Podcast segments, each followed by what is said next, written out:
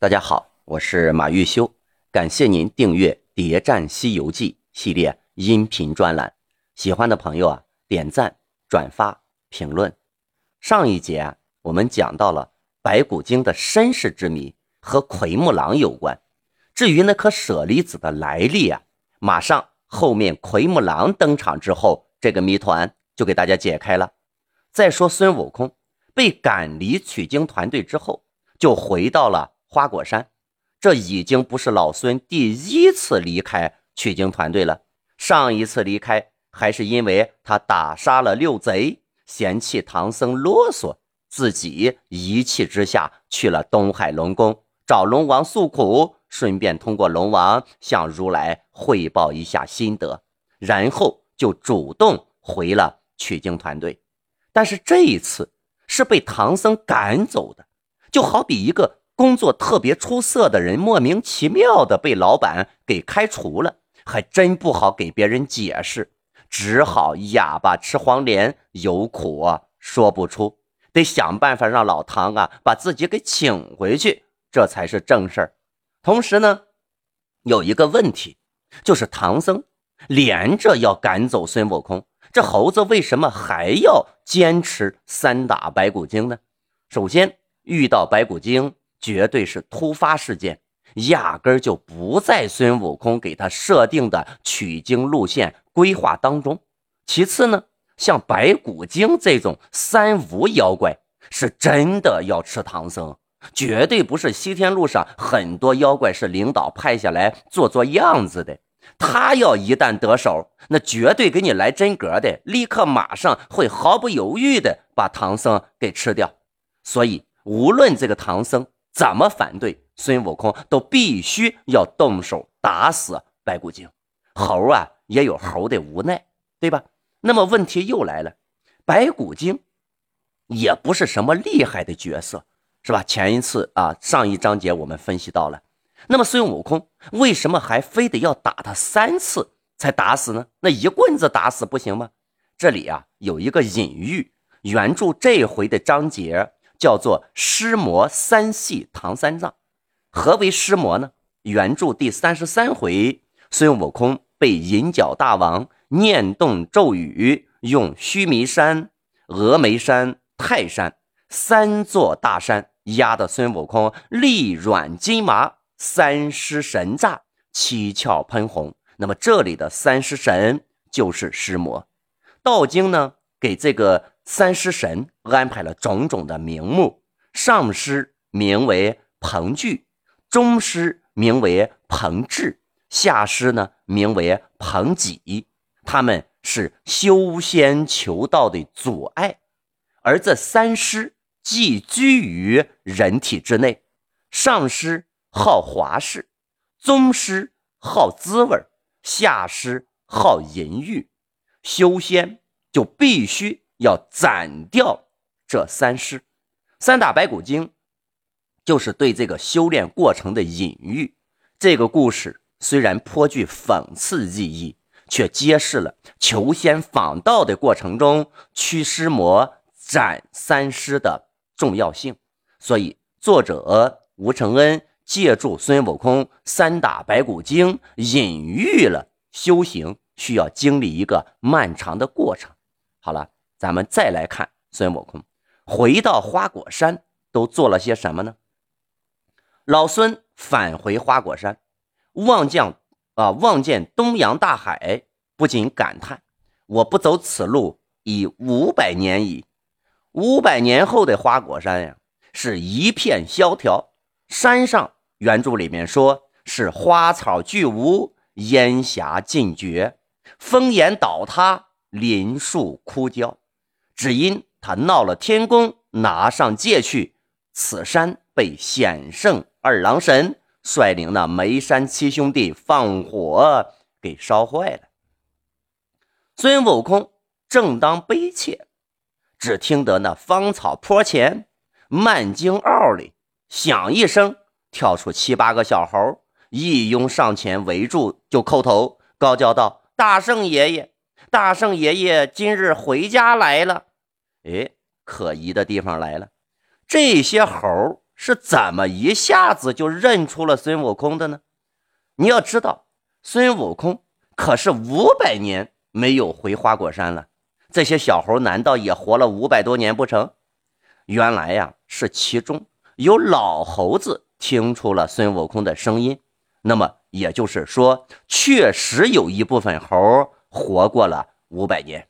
我们前面讲过，五百年就有一次三灾。那么这么说，花果山还是有一部分猴躲过了这个三灾。孙悟空在地府给猴子们销了户籍，没有了地府勾死人的追杀，能否躲过五百年一次的三灾，就看猴子们的各自造化了。有猴子说：“老者小者只有千把。”自从爷爷去后，这山被二郎菩萨点了火，烧了大半我们呢，蹲在井里，钻在洞里，藏于铁板桥下，得了性命。现在俺们还有马刘二元帅、奔波二将军看管着。也就是说，马刘二元帅、奔波二将军这四只猴子呀，还活着。他们从孙悟空诞生就存在，一直活到了现在。他们躲过了天庭的围剿，躲过了猎户的追杀，还躲过了三灾，而且还是四个猴子一起躲过的。这真的是幸运吗？为什么二郎神烧了花果山，猴子们还要称他为菩萨呢？在《西游记》第六十三回。也就是孙悟空大战九头虫那一回，猪八戒请来七圣之后，二郎神恭喜孙悟空脱离五行山，而孙悟空呢是这样说的：“相蒙莫大之恩，未展思虚之报，今偶见兄长车驾，大胆请留一住。”孙悟空什么时候蒙受二郎神的莫大之恩了呢？还叫二郎神是兄长，而二郎神好像也接受了孙悟空的这个说法。二郎神笑道：“幸蒙大圣不弃刘慧，足感故旧之情。”你看，这又扯出个什么故旧之情？难道二郎神当年擒住孙悟空，这还成了悟空的恩情了吗？哎，显然不是，而是另外一件事儿，他俩的恩情。那什么事儿呢？就是二郎神火烧花果山这件事儿。大家要知道，当初孙悟空大闹天宫，是害了整个花果山的猴子们呀。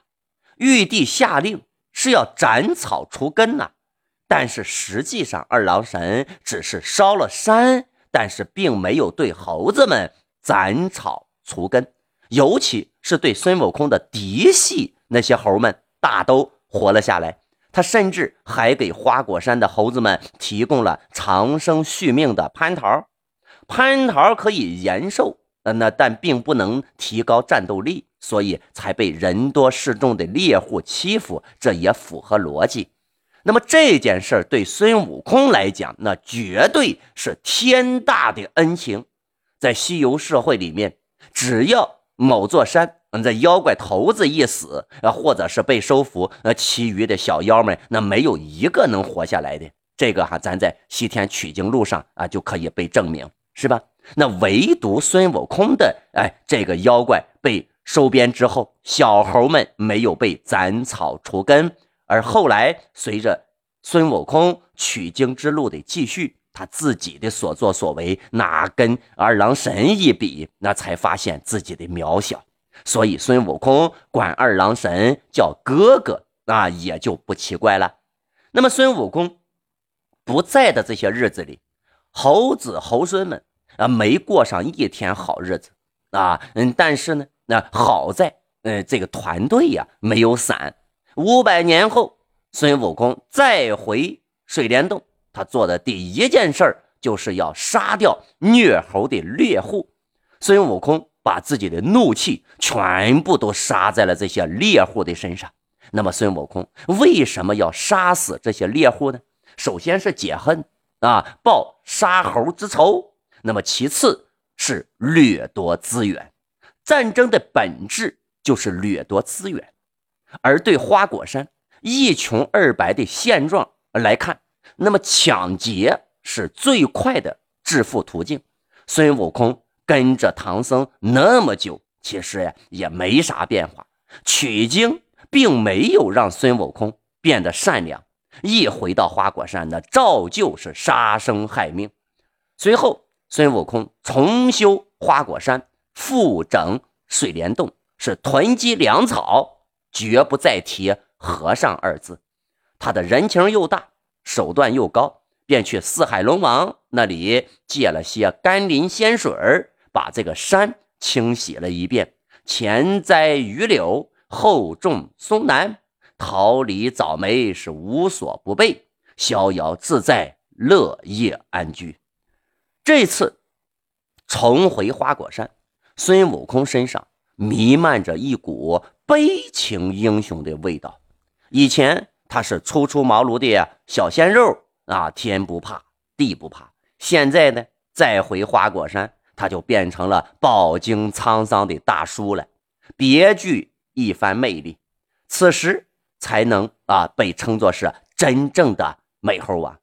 老孙重新走上了占山为王的日子，那离开唐僧那叫一个舒坦。那么离开孙悟空的唐僧过得怎么样呢？